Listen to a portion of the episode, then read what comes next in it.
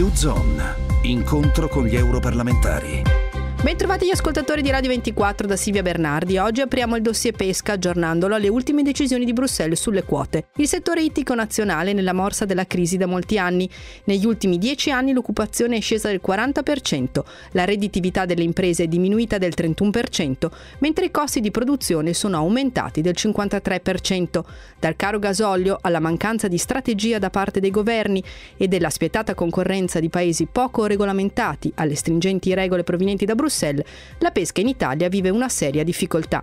Ne parliamo con l'europarlamentare Renata Briano. Facciamo il quadro della situazione attuale. La pesca in Italia sta vivendo un momento difficile.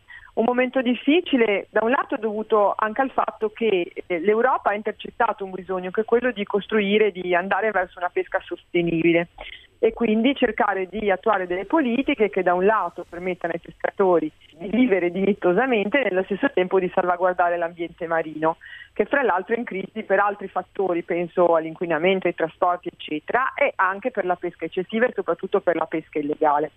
E dall'altro però queste restrizioni che l'Europa ha messo eh, hanno generato tutta una serie di problematiche che sono quelle che appunto lei ha evidenziato molto bene. Per cui oggi noi ci troviamo da un lato a dover applicare questa politica comune della pesca cercando soprattutto in questo mandato, di semplificarla e di trovare delle soluzioni che siano condivise il più possibile con il mondo dei pescatori, con le associazioni di categorie, con loro. E nello stesso tempo eh, cercando soprattutto, e secondo me questa sarebbe la nostra priorità, quella di lavorare con gli altri paesi, dico del mondo, poi nel caso italiano soprattutto del Mediterraneo. Perché? Perché è assurdo imporre delle regole ai nostri pescatori europei se poi queste regole non vengono rispettate dagli altri paesi e soprattutto coinvolgere in questo percorso il consumatore che secondo me è la chiave di svolta, cioè cambiare il consumo come avviene oggi il consumo di, di, pesce può essere davvero la soluzione per la nostra pesca. Quali sono allora gli interventi più urgenti che ci si aspetta dall'Unione Europea?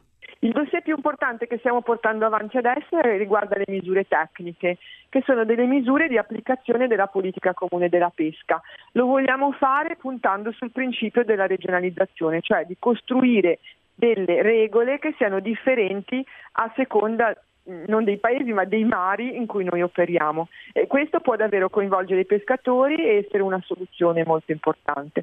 E le altre sono le battaglie che io sto portando avanti sulle quote e la difesa della pesca artigianale. Cioè purtroppo certe politiche hanno aiutato la grande pesca industriale. In Italia però la maggior parte dei pescatori sono pescatori artigiani e sono quelli che hanno pagato maggiormente lo scotto di queste politiche anche di glo- grande globalizzazione e quindi è su di loro che dobbiamo puntare aiutandoli e speriamo su questo che anche il governo eh, ci dia una mano. U-Zone, incontro con gli europarlamentari in collaborazione con Euronet Plus.